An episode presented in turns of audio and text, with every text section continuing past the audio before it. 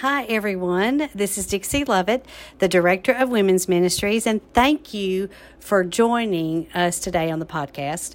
We're still reading in Psalms, and today's psalm is one of my favorites. It's Psalm 19. As we are learning uh, in services on Sundays about issues that confront Christianity, this psalm sets us in the majesty of our Creator, in the perfection and absolute truth of His Word, and in the redemption of our Savior and our Lord Jesus. I'm very excited to be reading this beautiful psalm with you today. It's a psalm of praise and of God's revelation. I'll be reading again Psalm 19, and I'm reading from the ESV. The heavens declare the glory of God, and the sky above proclaims his handiwork. Day to day pours out speech, and night to night reveals knowledge. There is no speech, nor are there words whose voice is not heard. Their voice goes out through all the earth, and their words to the end of the world. In them he has set a tent for the sun, which comes out like a bridegroom leaving his chamber, and like a strong man runs its course with joy.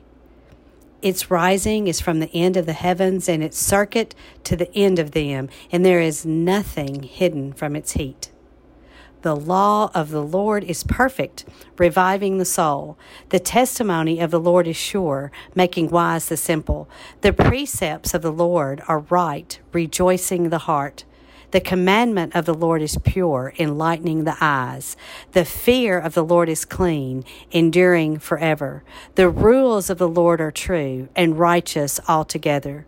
More to be desired are they than gold, even much fine gold, sweeter also than honey, and drippings of the honeycomb.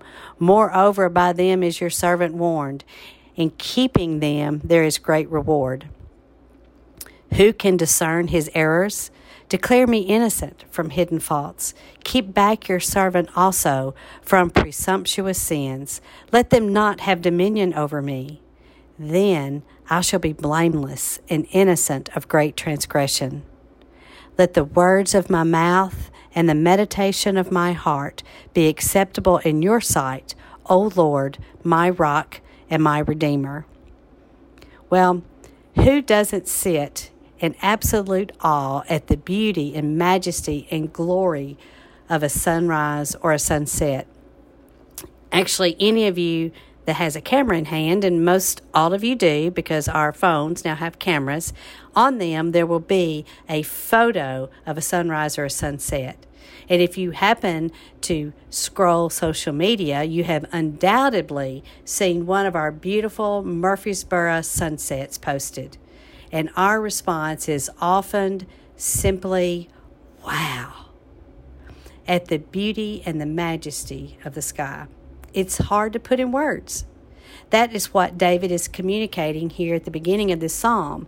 The heavens declare the glory of God, and the sky above proclaims his handiwork. His use of the word speech and voice is describing what creation communicates to us without an audible word.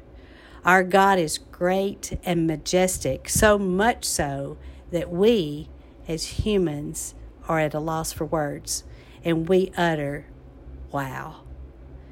This revelation of God through creation and nature leaves man without excuse. And it reminds me of another passage in Romans 1:19 that says, for what can be known about God is plain to them because God has shown it to them. For his indiv- invisible attributes, namely his eternal power and divine nature, have been clearly perceived ever since the creation of the world and the things that have been made, so that they are without excuse. We can be in fellowship with God in his presence through our interaction with and simply the observation of his creation.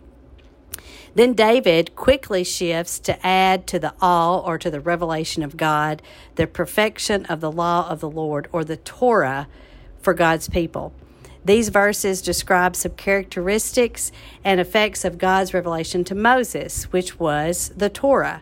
But God's word is not only described as the law of the Lord, but it's also as the testimony of the Lord, the precepts of the Lord, the commandment of the Lord, rules of the Lord, and that all of these are perfect, sure, right, pure, and true. Our fellowship with the Lord through His Word revives our soul makes us wise, rejoices our hearts, enlightens our eyes, and it endures forever and is altogether righteous.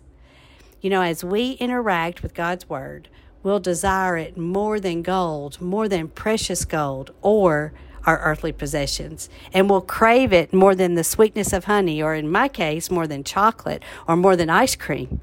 Our interaction with God and His Word as the scripture says, protects us and it keeps us in keeping his word, there's great reward. But David ends the psalm with a prayer, and in this he's realizing his with his humanity comes sin. But in his humility, he prays that the Lord will keep him from willful sins, and he prays that he will remain steadfast and faithful. But the last verse is most likely a familiar verse and it says, Let the words of my mouth, the meditation of my heart be acceptable in your sight, O Lord, my rock and my redeemer. This is a great prayer for all of us, and it's worthy to remember. And better yet, jot it down on an index card and put it on your fridge.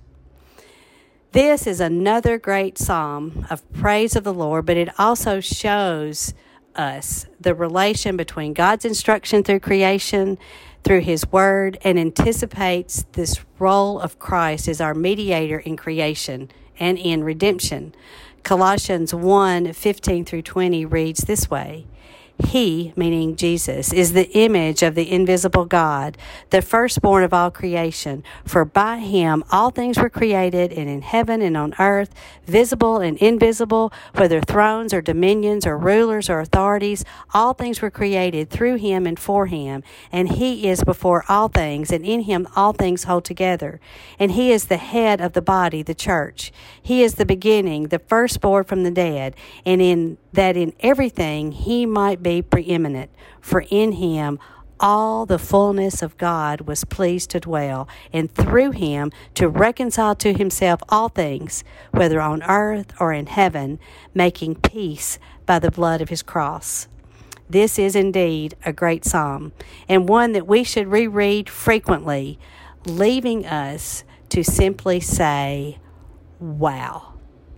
I hope y'all have a great day and join us again on the New Vision podcast.